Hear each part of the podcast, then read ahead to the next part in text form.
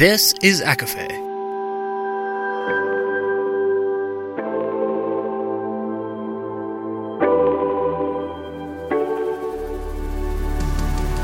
Laura Marie and Jessica Marie proudly present A Court of Fandoms and Exploration, a podcast.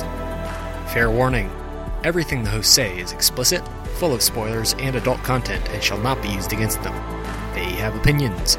Let's try not to drag anyone for expressing themselves and just have fun for an hour. We all deserve it. There will be spoilers in this episode specifically from the world Sarah J. Maas has created and the Vampire Diaries, as well as topics surrounding violence and sex.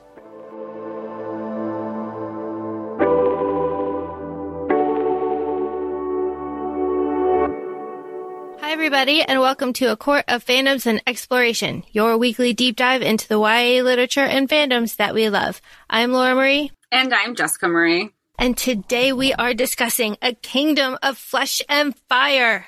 The name that is said in the book several times. Shout out to Stina Nilsson, who I always hear it in her raspy voice as Poppy. Of flesh and fire. When the first time they said the phrase, I thought of that Family Guy meme that you always share with me where Peter's going, Hey, they said it! They said the thing! it always makes me laugh. They said the thing. Oh, they do it a lot in Blood and Ash too. It's just like, ah. From Blo- Blood and Ash, we will rise. And, they, and I mean, that carries over into this book too, which I love. But did you, it was just me. I didn't know what to expect from this book except that people were talking about it. That was all I knew. And it, it was so good. It was just such an unexpected surprise. And I know I've said this to you in the past, Laura. I was like, I want to be spoiled like a princess, but treated like a queen. And I feel like this book and Hawke gave us that. He's a he's a fantastic YA new A fictional book boyfriend. He he's wonderful. He's wonderful. I mean, I think we even said last night were like, oh man, he's he's going to give Klaus and Elijah a run for run for their money. Well, let's let's pause right there and I have a disclaimer for the sound of this episode. If I sound funny, it is because I am kind of cloistered away in my mom's closet. Um so I'm not in my podcast hole. So our editor Sam just wanted everybody to know that it's not his fault if I sound different or if the audio is like kind of choppy or whatever. It's because of my location. She's back in the States, folks. Yeah, I'm stateside and surprisingly the internet is awful. It's worse than when you're back home. So I, I don't know how we should kick off this episode, but I will say that you sent me a really good TikTok this week, and I won't go into depth of the entire quote um, because it would just be good to discuss for a future episode when we're discussing morally gray characters. But it is generally a hero.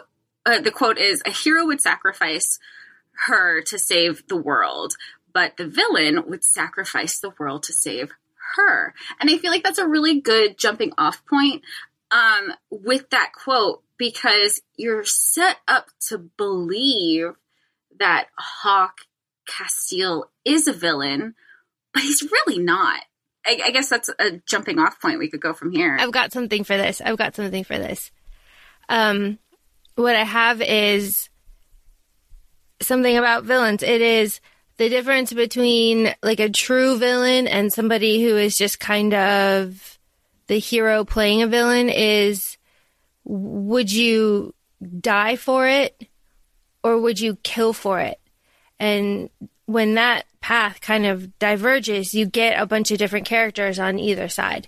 And like, it, if you kill for it, you're like a certain type of like villain. And if you die for it, you're more of like a heroic kind of situation. Yeah, but I feel like with some of the books that we've discussed, the people who would kill for it aren't necessarily bad. Like they're not bad either.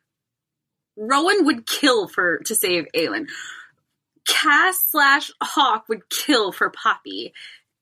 Every well, one of the have. and they have. So I can't even say that they're villains. I don't know. They have. They're well. That doesn't well, make them bad though. Like I No, would it- kill for somebody I love. Hands down. Sorry, NSA. If it became, you know, I, I would do it to save somebody I absolutely love. Would you die for somebody that you love? depending on the person. I don't see? love everybody. but but I See? guess that's I guess that's the strength in the love that you have for somebody too. I guess, I guess, I don't know. I just, I, that's a really good way to start this book because this book starts out with Casteel ripping the heart out, out of, out of dude who starts to disrespect Poppy. Like we love that. Uh, that shouldn't be what it is, but it is what it is. And it's great. So I, I like it was weird that I'm watching it and I go, I want somebody to do this for me. you know, and I I it's interesting to to try to dissect this book further, to want to enjoy it, which I absolutely did, and then at the same time we're trying to dissect it critically. I, you know, and I know book talk is really big where we say normally in real life if somebody is ripping somebody's heart out, we're probably going to take a step back. Otherwise, we'd all be on that prison dating site looking for some love. Um, but you read these here, the, the way these book males are portrayed and written, you can't help but say, that's hot. That is, that is sexy. And uh, Casteel Hawkthorne, no, Hawkthrone. Hawk throne. Da'Neer. I mean, we love it, right? We love it. What what a nice Atlantean name. I, and you know, Penelope has really grown on me too. Like I know we call her Poppy. I know we're aware of the name Penelope, but to hear Penelope and it's so formal and it's so regal at the same time. Um, but Casteel Hawkthrone Da'Neer. Oh, and now she's Penelope Da'Neer, Yeah, because she's not princess. She is a queen. queen. She's queen now. And what a journey for her, obviously. She goes from being very naive, and I would argue still quite naive in a lot of things, uh, to being queen of a people that do not want her, but I mean, surprise. I mean, the book ends on a cliffhanger, but surprise, like the Wolven. Hello. They tried to stone her. I'm sorry. I just, I can't get over that. I, I mean, it was very, very biblical. It, you Yeah. know, you're just you felt like you were there. Um, you felt bad. She's trying to control herself. She's trying to talk her out of the situation. Like, look, guys, I don't mean any harm. I cannot wait till uh, uh, Casteel gets a hold of Beckett because he's going to lose his shit um, just the whole thing. I and I remember I had t- messaged you when I finished the book, and I go initially, I you know, I understood her just being cradled by Cass, saying, you know, I, I don't want it. I didn't want any of it. This wasn't my intention. Like, eh, you know, and then at the same, but then. That was that was me. I felt so I understood where she was like, I don't want this. It's not why I'm with you because she was already like turning from the the comments that the Duchess made saying, um, oh, you did what nobody else could. You you finagled your way into the Atlantean court, and that wasn't that wasn't the motive at all. She, she was completely unaware of that, um, and I think she still wanted Cass to know, but the fact that she did it, I, I hope that we see in Gilded Bones that she goes, wait. This is a good thing. Like now, I have even more. I, I want her to realize the power that comes with her her new role, I guess, because she's not just I mean I mean the queen of Atlantia didn't even question. There was no coronation. It was just like, here you go. My bad. You are the queen you are queen descendant of the gods. If we take a step back for a second, because you you brought it up, when the Duchess shows up at Spessa's End, that was one of the few moments in a book where I was just like, oh my goodness, what is this going to be about? I, I I don't know why. Like I started rewatching the Vampire Diaries re- recently, and it has occurred to me as an adult that vampires are scary. Like, right? They're they're scary. Like, obviously, obviously they're popular for a reason, but they move fast, right? There's like blood everywhere. There's there's sharp fangs. Things happen and end before you can even process it. Yeah. Oof. I, I just oof. I, I I don't know.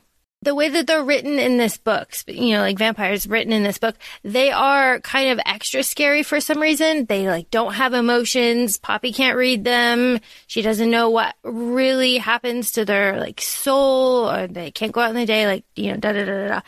Um, so when the Duchess rolls up in the middle of that battle and that, you know, she's got the blackout carriages and stuff, it was just like, wow not only is it serious, like the Duchess came all the way out here because they made the point to say, like, oh, you know, the Ascended don't come out here because we're not important, whatever.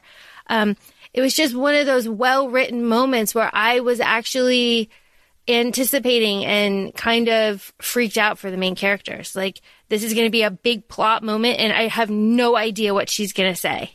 And it's because of the Duchess's role amongst the mm-hmm. Ascendants. Mm-hmm that you're like, wait, and I mean, essentially that is the person, um, you know, if, if a leader like that comes onto the field, you're like, okay, that's, that's your new target point. That's who you kind of want to take out. Um, and for her to show up like that is kind of wild. But even in that scene, it was over and done with a lot quicker than to talk about like you're like, oh, what's going to happen? I feel like it was so short than how it could have been. Well, and I think that is because Poppy, is, she's one of my favorite kind of like book heroines. She isn't afraid to act.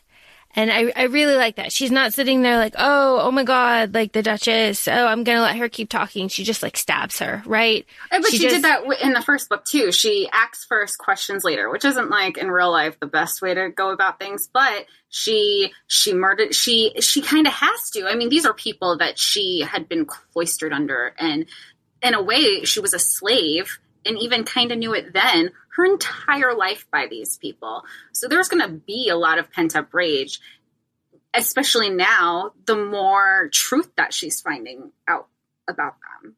And also, she is at such a disadvantage because she's surrounded by Wolven, she's surrounded by Atlanteans who are like basically vampires, and she it, she has the ability to like read emotions, and then obviously throughout this book that changes, but her ability to strike and act fast and not hesitate really works to her advantage when she's dealing with all of these supernatural people. Do you think it's fair to say that Atlanteans are vampires in a way, and the dis- and the Ascendants are definitely vampire? Where, but the Ascendants, because she can't read their emotions, are like on the Vampire Diaries when the difference between you have when your humanity is shut off and on.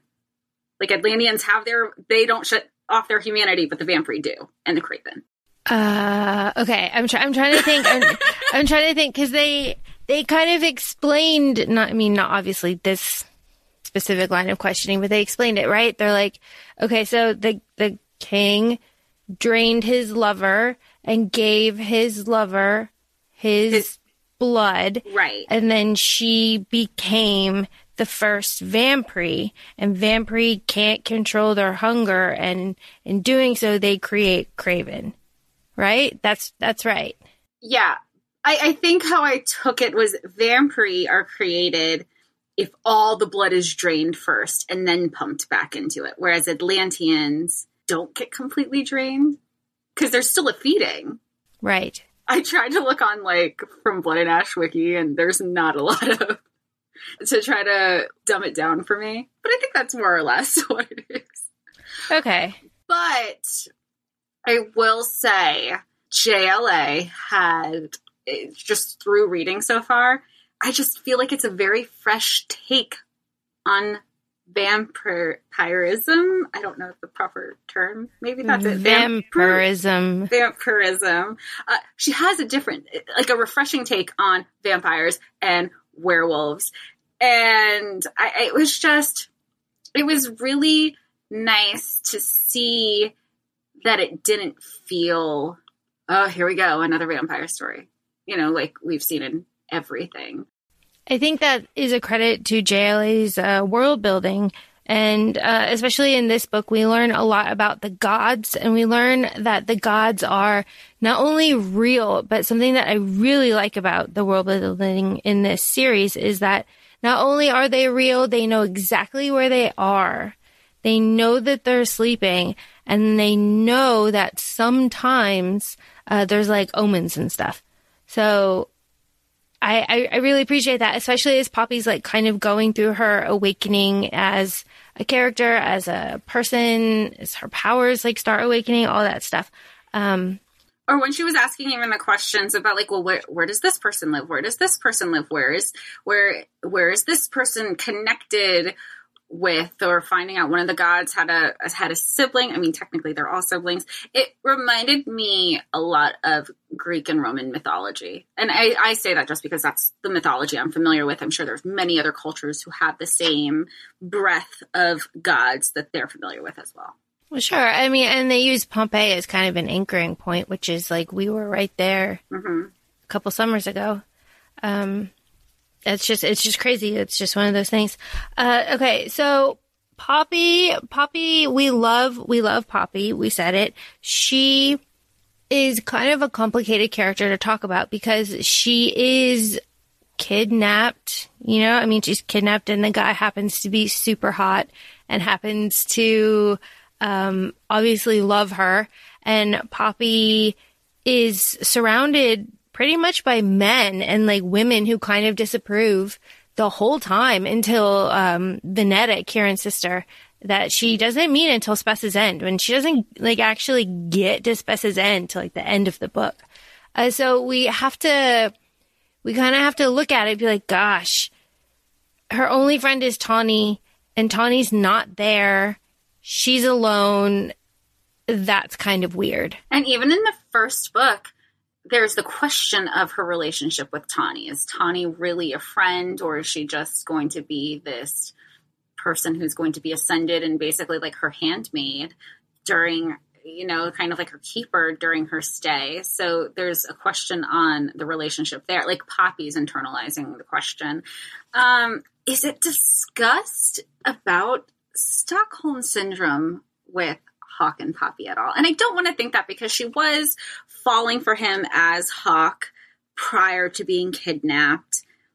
But I can't help but feel like that that discussion has to, you know, is that is that the person who's giving her attention? She doesn't have a female friendship. She's surrounded by all these other people. They're basically instructed not to interact with her.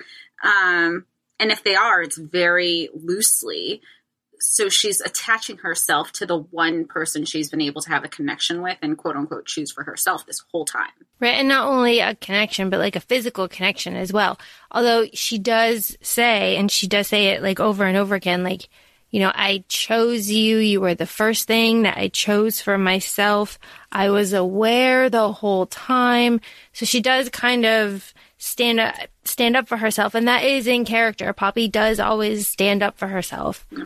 Um, but yeah, I, I don't know. It's weird but we we kind of are just like well she's a fiery like princess thing right? And Casteel's like a sexy vampire thing and we like it. And and kieran we love kieran so much. You like kieran. We um, love kieran. can can i mean we just say reggie Regé-Jean Page who plays the Duke of Hastings, absolutely needs to be casted as uh, Kieran. I know he doesn't have the light eyes. I know initially I thought of Jesse Williams from Grey's Anatomy, but then it just clicked that it needed to be just my only casting for the entire book.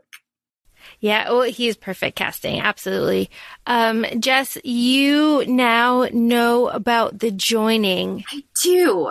I do. However, it's still not specified that we're getting it.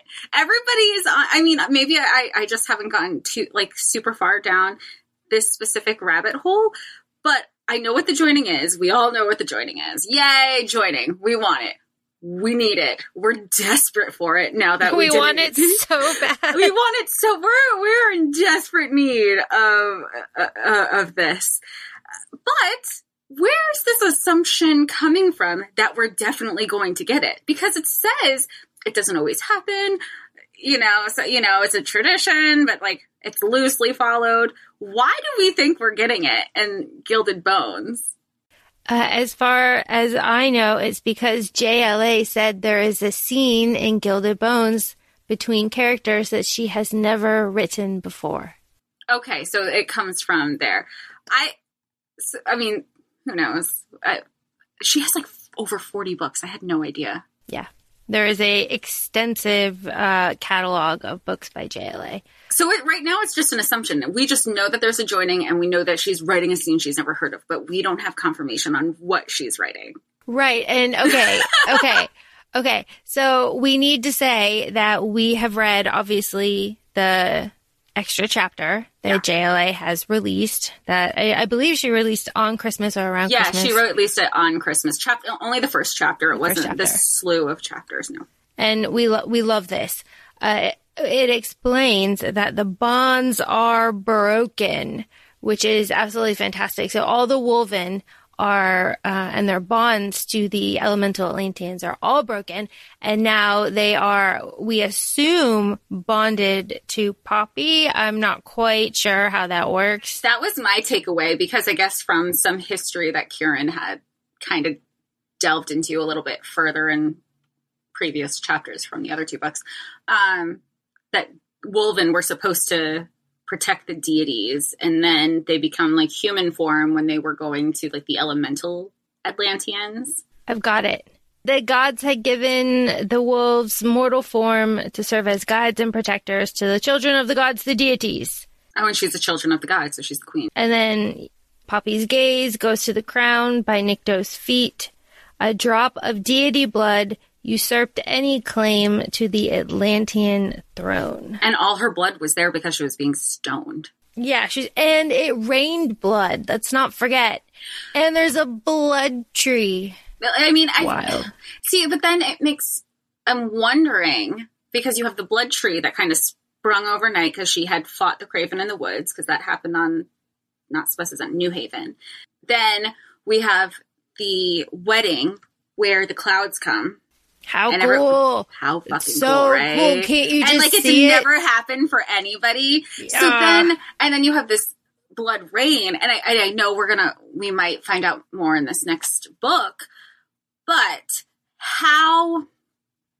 Who's to say? Because they were all like, "Oh, these are good omens; these are signs from the gods." But now that we know that Poppy is a descendant and she can't control her emotions or what comes with them, can you question was it really a sign of the gods or were these were these motions in the environment universe what have you um were they from uncontrolled mo- motions from poppy and maybe it wasn't really a sign Who's to say? I would say that she doesn't know what the traditions are supposed to be. So, oh no exactly i don't think she knows but who knows if they're just happening or, oh, yeah, like, yeah. yeah I don't know, man. I, I, the cliffhanger on this book was just intense. I mean, I mean, kudos with everything you do. But you really, you, I kept saying, I'm not going to do Throne of Glass. I'm just going to go into Flood from Blood and Ash. And you go, no, wait till we're closer to the release date. You're going to want it. And now we're in, you know, now this episode airs the day before the release date. So, yay. It's exciting. It's so exciting. Um, okay. So let's, let's talk about Poppy. So Poppy is subjecting us, the reader, I say subjecting, uh, to her inner monologue, which is great. We love that. We love the inner monologue. But sometimes the inner monologue uh, repeats, and and we don't need that so much. Uh, I feel like a lot of her inner monologue about like I'm the maiden, I'm not the maiden, I'm the maiden could have been uh, cut. Now, however, however, uh, this was also my criticism with the Hunger Games. So I enjoy the Hunger Games as movies. I mean, I mean they're fine. The books, I, I like the first one. The second, the rest of them like kind of blow. But um, one of my big complaints there is Katniss's like inner monologue about the the love triangle between Gale and Peeta. She's just like, oh, oh, oh, like over and over and over again. And you don't see that really on the screen. So it translates really well, just like cutting out the inner monologue. Uh, so I just want to throw that out there. Oh, Poppy. It makes her feel very young, I guess is my point. I mean, and she is young. I mean, yeah, because she hasn't ascended and she's supposed to ascend at 19. And we know- 19, yeah. So we know that's not, she's not 19. I guess because we're older than the young adult protagonists, the female protagonists in these books, I won't, I don't see them as 17. Like I have to kind of age them up a little bit for me. um, which is something that we realized in Throne of Glass when you're realizing Aelin's how old? And she just Yeah.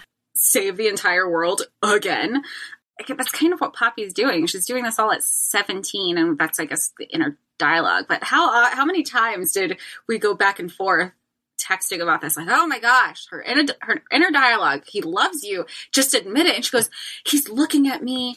She she would say random things. He's looking at me as if he cared, or would catch his breath. He's probably plotting something. No, he's in love with you. I will please. uh, You you want to exchange because I'm pissed at you for not just realizing that this man has given up his entire world, his entire plan to save his brother for you. Well, and this this brings me to a point that I want to make, which this book has not only all my favorite tropes, but all my favorite like author language tropes, and I just wanted to share those. Uh, so it has all the tropes that I love. So we have the ordinary girl who's like chosen trope. We have the special who doesn't want to be special trope. Enemies to lovers. Sworn to protect you, fake marriage, one bed, knife kink, blood kink, three way, more powerful than the men trope I love all those. they're all bangers. Also, my favorite language tropes, which ties back to what you were saying, Jess, is that um, over and over again we hear released a breath I didn't know I was holding. I love that one. That's my favorite one. Happens a lot. So Uh, t- toes curled, core heated, eyes darkened, gaze lingered. There was lots of drinking and oh, and drank. cooling. pooling, lots of pooling. She did say uh, at least twice that she had become a flame. And my favorite one, my favorite one is when she said um, that she she like wished she had throat punched herself. I just started laughing out loud. I was like, "Oh, Poppy, I feel that." Oh, I think we all we're all kind of invested in. I, I like it. I this is easily going to be a comfort read for me. A comfort reread. I'm so happy. Um, she did well, and I'm sure everybody else is going to start going down the JLA rabbit hole after. I mean, this is the one that has a lot of hype right now. Even though Wicked, I think, is the one that's being turned into some like TV show or movie. Ugh, I, I love a good trope. I love a good trope. And you know, they do it well. And I say this because you know I came from romance, contemporary romance, and now I'm looking at the books and I go, oh, how did I think that was good? But now I'm still getting that in in here. And I and I love and I love it's not just the enemies to lovers of it all, it's the banter. And they keep on with the banter. Like even when she goes like, let's not pretend, which I absolutely love it. And I told you, like, oh my gosh, can she stop pretending? If this book doesn't start doesn't come to a point where she goes, I don't want to pretend. I don't want it. Then we get it and I'm happy. And then they go back to being stabby poppy and she's around Kieran and I can't remember which of the other Wolven. And they're bickering back and forth. And he goes, she goes, Will you just listen? He goes, I am listening. Can you just use common sense? Or no, she, and there's the whole he's getting stabbed. Oh, that's what it was. He was getting stabbed when she goes, Are you listening? He goes, Oh, someone's getting stabbed. And then he goes, I am. Do you have common sense? And they're like, Oh, definitely getting stabbed. Definitely getting stabbed. I just I love how the Wolven are in on their relationship without being in on their relationship. And I know that's because of the bond and the pheromones and everybody's aroused all the time. I mean, oh, Kieran, poor Kieran. Oh, he's like, but Kieran. it's like as in the House of Wind. He's like, I just gotta be around it and act like it's not there. Poor Kieran. Poor Kieran. No, we love Kieran. Uh, Kieran makes it awkward any chance he gets, honestly. Uh, he makes the feeding awkward, although Poppy grows to not think it's awkward. She's, she starts off with it being pretty awkward. Um, he, he barges in the room, uh, right? With like his sword or whatever. Like we love we love that. But Kieran, you're interrupting. Please leave. That was Um, so funny. I screamed for her. I was like, no. and Hawke's going down on You're like, oh no. or or oh my gosh, talk about the battlefield, right? So they're in the carriage, and That's obviously, another trope. It's another trope. And and I send you a video, and I go, him, uh, Casteel telling Poppy to brace herself was the same energy that is. Ne- uh, cast to Nesta, where he goes, "Hold on tight" to the desk, and it's also the same energy from ACOWAR, where they're where Rhys and Feyre are in the tent, and there's just like war and death around them, and he and right before Casteel goes into the carriage, he makes sure like all the Wolven are surrounding the carriage, like nobody comes in here, think you know, and they're literally guarding them. Poor. Kieran. It's like, oh my god, no, please, no. just like standing? Can you imagine thinking the stoicism on their face, like the British Royal Guard, and they're just God. staring um, poor God. You know, but also every part of me is like, yes, Poppy, like, Of course, yes. you're just you. There's both Yes. sides to it the whole time. I'm like, get choose. I mean, look at him. Look at him. Dominique Wesson has the best fan art of him, and then there's that TikTok trend where they're getting all the fan art and bringing them to life. Uh, uh, yes, yes, please, more of that. More of that. Yeah, no, he very sexy. The fangs, the biting, the description of like all of the biting places. We love that. Um, oh, how about like when he was describing like, oh, I could bite you here, like after their wedding when they're like going to consummate. yeah. Whoa, whoa. Whoa. Whoa. Um, more of that. You, you know, maybe the the more comfortable authors get in their writing i mean it progresses i don't know i mean we obviously there was a huge jump with sarah but i don't i'm not familiar with jla's writing outside of this i don't know if um, but apparently it's it's never just been young adult she's typically written just like newer adult fantasy correct as far as I know, yes, there's like a series about aliens and a series about other other things. i wonder if the aliens one is like very um roswell-y I don't know.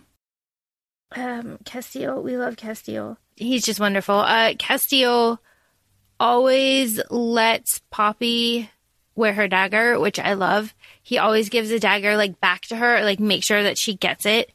or even you know what I like. Um, there was there was two things that I, I, I was really happy with. One that she wore her dagger to their wedding, and he was like, "Are you wearing a dagger?" And he's like, "This is so hot." Like you know, he's totally into it. Um, oh, when they're going to sleep together again, um, and he's like, "Leave it on." I just got such Manorian vibes in, in like the best way possible because Dorian did the same thing with Manon and. I, I, I don't care if it's similar. I love all the comparisons. They just they, they warm my heart. I need I, I I love that excitement for these characters and that we get to kind of go through it with them too. How do you like that spicy scene in the cave? It was nice. It was hot. I liked you know what? I liked it because it like she finally just gave into everything that we've we've been waiting for. And we knew that she was feeling too because she just she felt her inner dialogue was like oh but it's just pretend right? Right? Trying to convince herself that she isn't feeling it's just giving It's into like, that no, it's not pretend. no Stop it's and it's and not just it's not pretend. It never was pretend. You just kind of put the label on there to to kind of give yourself that that wall that she clearly needed and he kind of put that wall there for her understanding she needed it too just another reason why we love him so much. Although, do to be fair, people don't like him because of what you said earlier about the whole like Stockholm syndrome kidnapper thing. Because he also wanted to ransom her. I mean, Mm. but you know don't, I, I get it I it's know. enemies to lovers. We Thank forgive you. that. Thank you. We like if you're if you that. don't want all of this, don't read Enemies to Lovers. Go read your Friends to Lovers, Billionaires to Lovers, Boss to Lovers. Just don't read it. You knew what you were signing up for when you got into it. There's a quote here that I really like from this book, and it is He was both the villain and the hero, the monster and the monster slayer. This is um, Poppy talking about Casteel. I think it sums up Casteel really well uh, because he he is the dark one and he has done things to earn that. And I really like that scene outside of what is it, New Haven, when the first ascended comes to to take Poppy back, right? Oh, when when everybody at the the area was just like, oh, that nobody's been here. Yeah, and he he gets out and he just starts like murdering people. Like whoa! And, And, she made a comment about that too, but she didn't. But she said she wasn't scared. Yeah. Yeah. Like that, that was crazy. Also, you know, I said earlier, like vampires are like kind of scary and like we've kind of been desensitized to how terrifying they actually are. But when Poppy wakes up alone in that carriage with Cheney, right? And he's hurt and he's like, you know, I just need a little bit. I just need a little bit. And he starts like attacking her. Oh my God. That, like, that is so scary. Like, not just as like, well, this is a like vampire, which I mean, obviously surface level, very scary, but as just like a woman, like waking up after being knocked out in a carriage by herself with this strange man, uh, it's just scary on another level. And you had already, I think at that point we had already knew um, that they're not supposed to be left even feeding on somebody else without another ascendant there because of how anybody can spiral. Um, and, and since we're talking about how scary vampires are, I really liked the scene where right after Poppy had thought she killed Casteel, stabbed, and he found, and she's running away. She's like, I need to get away from here. And she gets into the woods, and then, you know, Hawke finds her. They're in the woods, and then the Craven come, and then they fight the Craven together. Um, just like we know that the Atlanteans, when they fight, they can be monsters or however you want to say it, even though I don't see it that way. Um, their their body count, because I think there were eleven, he slayed six and she slayed five. And I remember making it a point that at this point, she's just the maiden. She doesn't, she, the only skill set she has is what Vikter has taught her. And, and Hawke obviously continued to encourage while they were, um, fight, like, you know, when he was just her guard. I think it's important to note her strength where she wasn't, um, she was protecting herself. And even when Cheney kidnaps her to take her back, Hawke may, or you know, Casteel. I'm gonna we were using them interchangeably.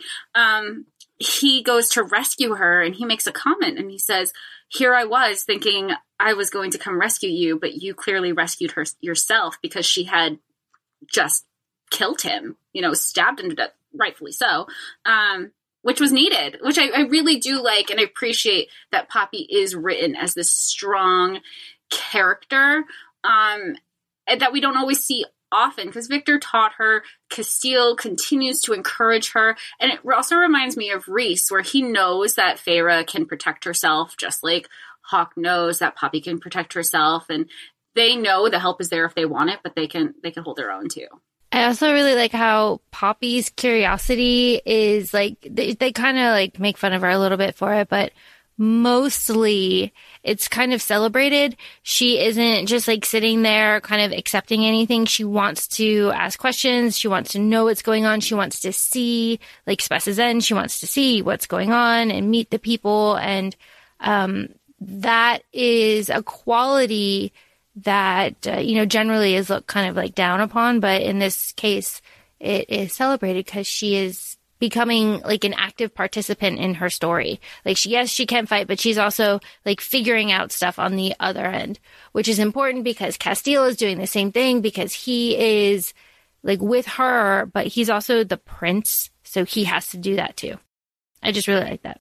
And she she's able to now. She wasn't able to. I mean, she questioned things internally to herself, as we know this through the inner dialogue, but she was never able to outwardly speak on these curiosities and actually get an answer with what she was looking for. And I, like you said, I think Casteel embraces that too, because he, you know, he says, like, you know what, you're I'm glad you're asking these questions because I'm asking myself the same thing, you know, and she deserves to know. And she's, in, in a way, she's in a safe space where she trusts people now, and they're obviously trusting her because they're not locking her in her room anymore. Um, and they want to hear what they say because the questions that she'll bring up, it's like, oh, we, we didn't have that foresight. Even when uh, Casteel tried to send her away with Kieran initially right before the battle, she goes, I'm more like, yes, I might, I'm not a liability. How dare you say that? But also, if I'm gone, who's going to do the healing? I'm the only one who's able to heal people right now. I don't know how, but don't you want that? Yeah, I, I think she, she like she fights for herself because she was never able to before. And then we have Alastir's fantastic quote saying that she is the neck that turns the head, right? And she, she obviously Alistair is talking about Casteel and the prince and becoming, you know, princess and then queen. Uh, but in this case, he's talking about when Casteel becomes king. But like, so she is more powerful than she gives herself credit for. And I think that when he says that, she kind of realizes like, uh, the changes that she had been considering when she was still just the maiden and, you know, going to the queen and asking about things and telling the queen about the way that she was treated and like standing up for herself that way. Um, now she can really make changes because she's in a position of extreme power when before she wasn't. When Alastir said that quote, it reminded me um, of a quote from my big fat Greek wedding because the mother in the the movie goes, the man might be the head of the family, but the woman is the neck, and the and the woman can make the head, and the neck can make the head turn any way she wants. Um, and it's just bigger picture. I can't get a grasp on Alastir. I feel like maybe he's just so loyal to the king of Atlantia that that's where his loyalty lies. Because remember that one Wolven that Poppy was healing? He goes, Casteel is our prince, but we still serve the king. And I feel like Alastir isn't happy with any of the choices that Casteel is making when it comes, especially when it comes to Poppy. Uh, yeah, that that is exactly right. No, Al- Alastir is suspicious. We know this. Um, he he also like okay. Correct me if I'm wrong, but he was the one that told Casteel's mom about Casteel's dad making the first Vampire, right? Like, and then it broke his bond, right? Isn't that his whole deal? I thought he had a bond with the queen. Hey, okay, we are not perfect. Uh, okay. there's a lot of world building here. I thought that now that there's that he's just kind of like he's still loyal to them even though there isn't a full wolven bond yet because we know the bond isn't there and it's confirmed in the ch- chapter one of the third book think because you sent me a meme of it where all the wolven went from their human form to their wolf form wolven form and Alastir's just standing around like uh Yeah, he didn't. Yeah. he's still human because he because he didn't have his bond, but he was he's still been acting as if his bond is there with the king and queen. Or the, well, I just felt like the queen had remarried at some point. she Did did. to then the second marriage is to Casteel's dad. No, No. Hey, we no one's ever perfect. There is a lot of information. You know, we're all you know, we're all here for the witty banter and the romance. So I'm sorry if our politics analysis I mean, I know it's I can go through. I should be better, but I'm sorry. no, I think it's it's very helpful. It's a learning opportunity for all of us because then when we're posting snippets or if we're not regarding this episode, please get in the comments to be like, no, this is this is how we understood it. Because for all we know, we're all on different pages. We're like, wait, this is what I thought, and this is what this person thought. So Yeah, no, for real. We we we love this. So okay, wait. So we would be remiss if we don't talk about the fact that Poppy smells like death and she smells like being old, which I thought was hilarious. But uh, she also has like an electric charge to most of the wolven that she meets when she's in like Spessa's End and stuff. And I love that. I love that little like bit of plot setting, I guess, that we have. Um, it's like, oh, okay, there's a clue. This is a clue. I don't know how it's going to connect, but I know that it will. And how each person's like, you didn't feel that? And she goes like, feel what? However, she also has that same, maybe not same, but a similar spark with Casteel. So you don't know, is that because of their chemistry? I mean, they're still guessing throughout their connection of what that can be. Is it because they're both older, like from older lines? Like he's elemental and now she's a, de- daughter of the gods, queen, you know, I, I don't know if that has, we, we don't, there's still so much speculation that we have because we don't know. This is only book two.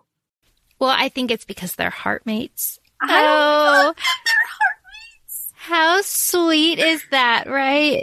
I don't know. It's, it's, I love it. I think it's the cutest thing. And I like how Kieran is the one that has to like sit Poppy down and be like, okay, look, you need to know some things. I like Kieran's always the one who has to explain it Poor because Kieran. I, I feel bad for Kieran. He's always the one who has to explain it. He's literally his best friend's wingman at this point, Yeah. right? And but he's also the one to say he's the one to point out and go. Uh, he knew that Casteel's plans had changed before Casteel knew himself. He was like, "Ah, that you guys are both falling for each other and you don't see it, you know." And it, and I mean, it, now that we're talking about it, it reminds me of Cass, uh, Cassian's line to Nesta in Wings and Ember, where he goes, "Do you not understand?" Like his his internal monologue of nobody understand how hard it is to live with two people who are mates and they are refusing to acknowledge that they're mates because everybody knows, everybody knows, and Feyre's like they're just not acknowledging it out loud. So maybe that's what it is. But I do like that he brought it to. He goes, "You feel it too, and you're you're all in denial." And he and Casteel is in less denial, but he's trying to respect your, you know, where you are in all of this. And then he calls her out on it when when Poppy is asking about Shea, and he goes, "Don't go there. Don't start asking. I know you like questions, but don't start asking questions unless you mean it's these. These are questions and answers that you need in a long when you mean long term, not in a temporary situation." And I like that he said that. Well, Shea, you bring up a good point with Shea. So Shea is like this non-existent kind of like hovering entity uh, that when Poppy learns of her kind of just permeates everything that she thinks about with Casteel because she realizes that that Shea is Casteel's like lost love or whatever. And she gets a story out of him about what happened which is like awful and tragic. But um so it- but like the only other female besides, like we said, Kieran's sister that Poppy is exposed to is like the dead ghost of one. And she constantly compares herself to her. Like, well, would, would Shea do the joining? Would Shea do this? Would Shea do that? And it is another reason why it really aged Poppy down for me because she's just so insecure, but also she's so isolated that I really felt for her in like those little moments. and it's it's two parted in a way because I understand why she wouldn't necessarily get that information right away. Because that it because once the story unfolds, you're like, yeah, that's not something I just casually bring up with somebody. Um, and on the other end, other side of it, she created this whole. I don't want to say alternate reality, but her own speculations of what was, what could have been, um, uh, of this figment of Shea that it totally, like you said, it aged her down. It was it was a, very much a driving force in her questions when it came to Hawke. And when you find out, not where I thought it was going at No. all, um, you, you feel bad. You just feel bad for everybody, and mostly mostly for Casteel. And then even his honesty, he to understand the depth of his love for Poppy, he goes, "The things I've given up for you, what I've never weren't even a thought when it came to her." So again, I think this is a reoccurring conversation that we've had of your your first loves, your previous loves, are in different relationships are going to affect you in different capacities, and he wasn't willing to give up his brother for Shea, and he's still not giving his brother up for Poppy. They're just figuring out how to do it together. And Poppy does say when she has accepted uh, Casteel when she and she does say actually the words like I accept this, I choose this, uh, but she also says like I am choosing you not because like you're the first guy, and I, I thought that was really important because she acknowledges kind of a, a criticism that people would have like he's just the first dude. I mean, granted, he's also the Dark Prince, and I mean, we love that, but also he's just the first dude. Um, it, I don't know. I mean, we I, we had this discussion. I I think in our ACOTAR episode where we were like, Feyre had only slept with Tamlin once, and here she was under the mountain. Like, can Dick be that good? But and they never talked really, right? But there is a depth in this relationship compared to Feyre and Tamlin, whereas they talk. They they do, especially when they're able to be vulnerable with each other, when they're having their night terrors or they're just, you know, little by little they expose themselves. And I think that's really important part of their relationship.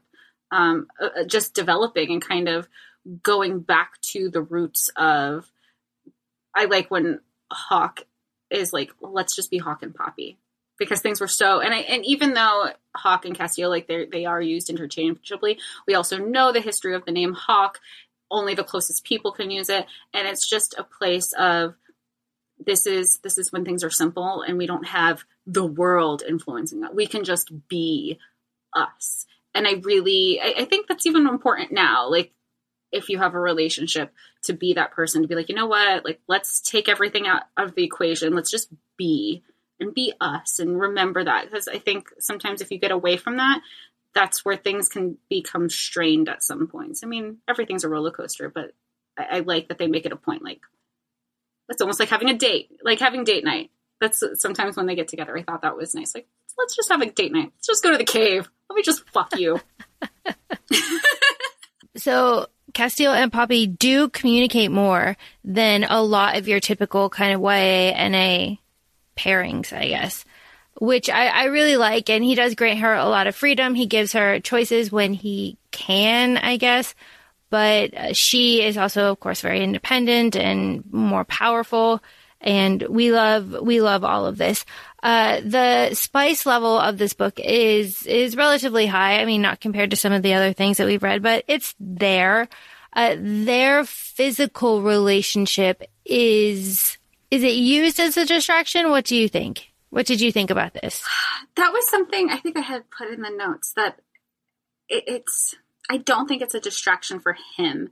I think it, it ebbs and flows because initially their physical reactions weren't, whether it was Hawke or even when she was brought over to New Haven, I don't think it was a distraction. I think it was purely based on emotion. Then, um, e- even when like she needed to fall asleep at night. Um, then when he started using the pretending dialogue, I felt like that's when she was kind of using it as an escapism at points. And then when they took out took out the pretending dialogue, that's when they got just embrace each other and be with each other physically for the emotion. I think it just was a roller coaster of where their relationship was at at that point. Yeah, that makes complete sense. Um, very sexy. Right, oh, right. We love this. This is all. You said it was a comfort read. This has everything that we could ever want out of a book series. Or, and it's only two books, but like she is queen at the end of this. What more can you possibly ask for? And I mean, and to go back to the spice thing real quick, it remind not that it reminded me because I mean all the tropes are there, but I really appreciated how often a Hawke was about her female pleasure, and he's like, "I don't need anything, I'm good." I and she's just like, "But I, I want to." She's like, him just saying, "That's good enough for me." What? That exists? I'm sure it, it exists, but I don't think it does. Wait, how adorable was he though when he made a mess, right? Oh, it was so cute. And like, good for Poppy. She wasn't right? even like quick off the mark. No, no, mm. she's just like, no. Uh... she's just like, I'm sorry. And he's like, no, no, no, no, this is not on you. I mean, it is, but it isn't. He's like, I'm sorry. It is it, it, the way that she wrote it. She's like, it is. His like cheeks were all flushed, and he was like really embarrassed. It's adorable. It's adorable. So cute. Oh, So we, we love it. We love it. We love Poppy. Also, there's a lot of power in that also as a woman. Yeah, for real. And uh, oh, speaking of power, I love their wedding. I think their wedding is one of those fantastic scenes. I like the earth and the like blood, and I like the the swirl of gold. Uh, I just I love it all. I love the omen. Obviously, that's pretty cool too. I, I like that they explained why the ring thing, like the, the wedding bands go on the pointer. I love that Hawke went to Vonetta to say, you know, do you have anything for a prince fit for a princess? And she goes, no, but I have something for a queen. Like I love that the female camaraderie is there right off the bat. It's very special. Um, I, I want to see more of it. I want to see Vonetta come into the third book, even though she's supposed to be at Spessa's end. There, there's just still so much to to unearth, I guess. Well, and you said earlier that like this is a comfort read. It is. It is a comfort read. You you the the banter does not stop. It just like escalates and gets better and better and better. And then Kieran also coming in and like also teasing her, and the Wolven teasing her is just. It's it you you can't help but smile when you're reading this book, and especially this is my second time through, especially knowing like what's going to happen and knowing the plot. You're just like, oh, hmm, this is mm, yes, we love this. And and you know, it's it's nice to have a read. And I was still speculating, like speculating that entire time for a while. Um, you're, just, it's nice to not, it's, it's nice to know that I wasn't going to be devastated. I'm excited for more. You're curious about what's going to happen. You're asking all these questions, but you're not heartbroken. And I, I've done enough crying. I needed, I, I've done enough crying, you know, eh, for, for now. Um, because I did all of Throne of Glass. I did Remember, no, Addie LaRue, and then I did Silver Flames, and and now we're here, and it's it's very refreshing. It's very refreshing. And you know, you say, you say that, and then you also ran out and immediately read the extra chapter that JLA Same day. had dro- Yeah. it dropped. I mean, you needed to know. So not only does it not destroy you, but it is exciting. It makes you want to read more. And it's a nice, refreshing take on something that had honestly been like kind of old and like, Right. you know, like a little bit musty. But And since you're saying that, it it makes me want to ask: Do you feel like this could be made into a TV, movie, media thing? Not now, obviously, but when there's another resurgence of vampires in the media again, because I feel like we need some time. I mean, we really just I feel like we had Vampire Diaries, the originals, True Blood, Bitten, Teen Wolf, Twilight. Like there was, and then there was such a focus in Hollywood, and we clearly need a break.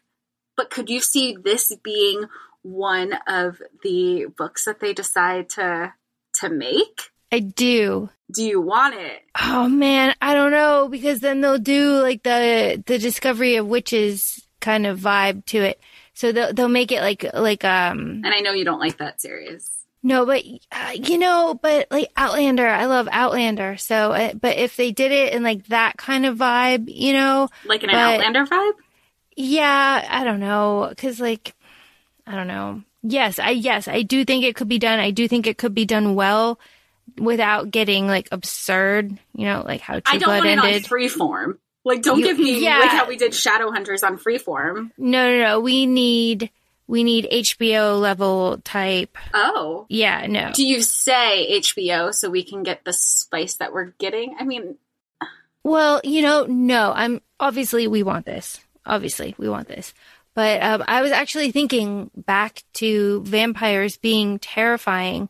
I think it's important to show that, especially in this world, they are terrifying because they're not just controlling, like they're they're not they're controlling an entire like country, like an entire population with their lies and with their religion. And then they are themselves like monsters. And I feel like to get that point across, you need it to be HBO level so they can show the violence of that. Because I think reading it and seeing it are really different. And when you actually see it out there, it will have a, um, like a gut check effect that Right. reading it does not. Yeah, because even reading it, I feel like I've glossed over, or maybe I don't even want to say if I've glossed over it or if vampires have become so romanticized right now and still that you forget about the fear that comes Right. with it.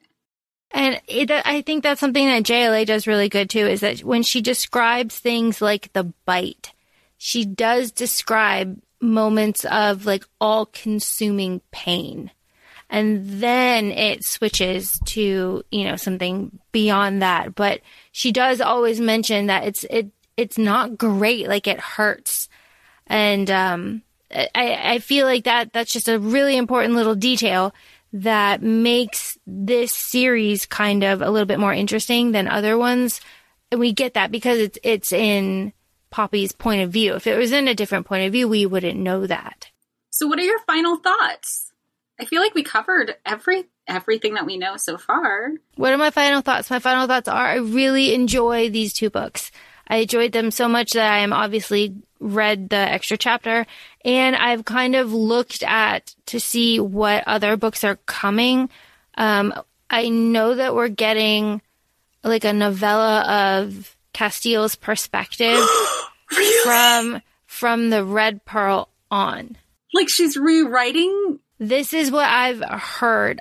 I've heard. I'm like 96% that this is a real thing. Yes. Oh, he's. uh Why? Why are book boyfriends better than male boyfriends? So I'm, I'm, like I say, I'm pretty sure about that. And then I'm pretty sure there's at least like two other books in this series. So I am just thrilled to see where this goes. Obviously, I'm thrilled to see Poppy as a queen.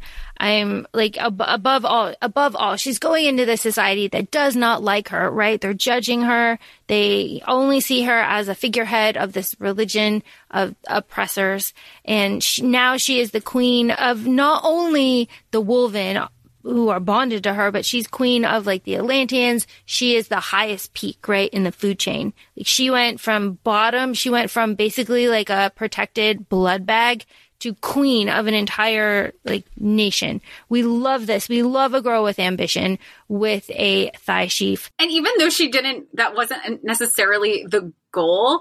I, I love the amount of fuck you in the petty that she gives of, oh, you hate me? Bow to me. It's just, it's very satisfying, even though that's not her intention. Imagine having your enemies bow to you. How satisfying is that? Oh, you hate me? Hmm, so sad. Bow. We love it. We love to see it. I mean, there, there, there isn't anything that that we don't love here, right? Like, what do you think, Jess? Are you in? You in? I'm in and I'm excited. This is so much better than like I don't want to say the crap that I was reading, but because it has such a special place in my heart that got me to love this like the the things that are in this book. But I, I told you the other day I was just so happy and this is so great and real life is boring. Real life sucks. Just keep me in Y, uh, just, not even YA. Just keep me in fantasy. Let me live here. It's great. Yeah, the the like fantasy that you read, you're kind of just like, ah, well, you know, the, I, I'm past the age to be chosen, and then you read like new adult, you're like, oh, well, maybe. And you read like a little bit later, you're like, oh, okay, well, maybe I'll be chosen now, but uh, you know, at some point you won't be chosen, and that sucks. And that's why we read fantasy. Well, that's I haven't gotten to that point where I'm like, well, I, I'm still I could be chosen. I could be chosen. I, I'm- could you still know save the world. I'm gonna. How much work do I need to get done to make me look like I'll stay chosen? is really the bigger question. How many woods do I need to wander in before I'm just chosen and taken away? Because No.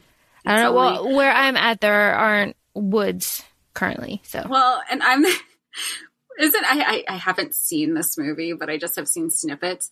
In the movie Enchanted, they're in New York and there's no wood, so they use the sewers. Oh boy. it's very Teenage Mutant Ninja Turtle. I'll take. I again, it's like that TikTok. I'll take Tamlin at this point. I will take a sewer at this. Honestly, please just take me there. It's, it's enough. It's enough now. Thank you. I mean, there's baths. I'll bathe. There's a healer. I'll get get rid of tetanus and the plague. Whatever I'll catch in the sewer. We're good. Or an Outlander when Claire came back with like a sack full of antibiotics. She'd probably let Dame Blanche. She's the White Witch. She's she's having everything go. Here's penicillin. But don't but don't change history because then history will change. Okay. Oh God. Um. Yes. Okay. So Jess, you love this. You Yes. love this, right? Are we are we back on a vampire kick? Well, I too this well this I think it happened all on the same day. I finished uh Kingdom of Flesh and Fire. I read the first chapter of Gilded Bones, and then I started the pilot of Vampire Diaries. And there's so many it's it's really, really enjoyable to rewatch so far. I've been laughing a lot. Just like, oh Damon. There's similarities that I had sent you a message of. I'm like, this is he's acting like Rowan here.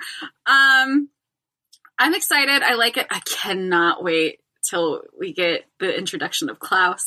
We love Klaus. We love Klaus. We love Klaus. Uh, we love that, that says a lot about us. Yeah. um yeah so i'm i'm excited i am on a vampire kick again we'll we'll see i mean obviously we'll we'll eventually have a vampire diaries episode also um strictly based on the show not the books and we'll go from there but uh, i mean what about you you're rewatching too so I am rewatching the Vampire Diaries. Um, hilarious. Ken cannot take uh, Stefan Paul. I cannot take him seriously.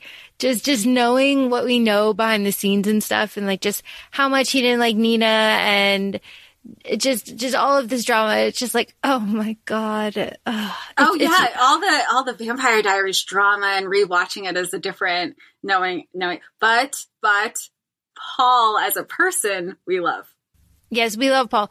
We should say that we have met most of the Vampire Diaries cast and most of the originals cast. Yeah. Yeah, you were one of the first people to congratulate Joseph Morgan on his engagement I was on a dare. and lots of drinks. It, it you know, it got done. It got done. We and we you know, what? I it. think he respected the fact that you kind of disregarded him after that and just straight spoke to his wife about the wedding because you had just recently gotten married too. we love that. So, it, you know, the Vampire Diaries and vampires in general have a very special place in our heart. Uh, so I am excited to see where this journey takes me in the future. Um, you know, I don't really like Ian as a person, but as Damon, he is far superior. Ian as Damon is the perfect Damon. Yes, no question. Just like Soulless Sam in Supernatural is the best version of Sam. Yes. We love I mean, Soulless Sam. certainly the hottest. We lo- we love Soulless Sam.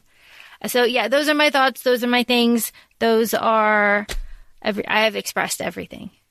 Well, what's exciting about this episode is that we are, this episode releases on April 19th, which is the day before uh, The Crown of Gilded Bones is released. That's tomorrow. So, well, it's going to be exciting. I hope everybody is enjoying the reading. If you need more of it, um, you have our podcast. It's if we have a very busy couple weeks, we get to read the book. We get to, you know, next week we have our Shadow and Bones episode. At some point, you're listening to this. It's end of April, so Shadow and Bones is out on Netflix. Uh, we we are going to be inundated with fantasy, and I think we're all going to be living for it because we're still in a pandemic. So feel free to follow us on Instagram, our um, ACOFAE Podcast, A C O F A E Podcast. You could find Laura and I on TikTok as well. Um, ACOFAE Laura and ACOFAE Jessica. Um, thanks for thanks for interacting with us. Thanks for taking the time to listen to us. We're really appreciating it and having a lot of fun with everyone. Yeah, it's absolutely fantastic. So keep commenting, keep interacting. We love it. We are really enjoying everything, and yeah, we thank you for it all. Thanks. Bye. Bye.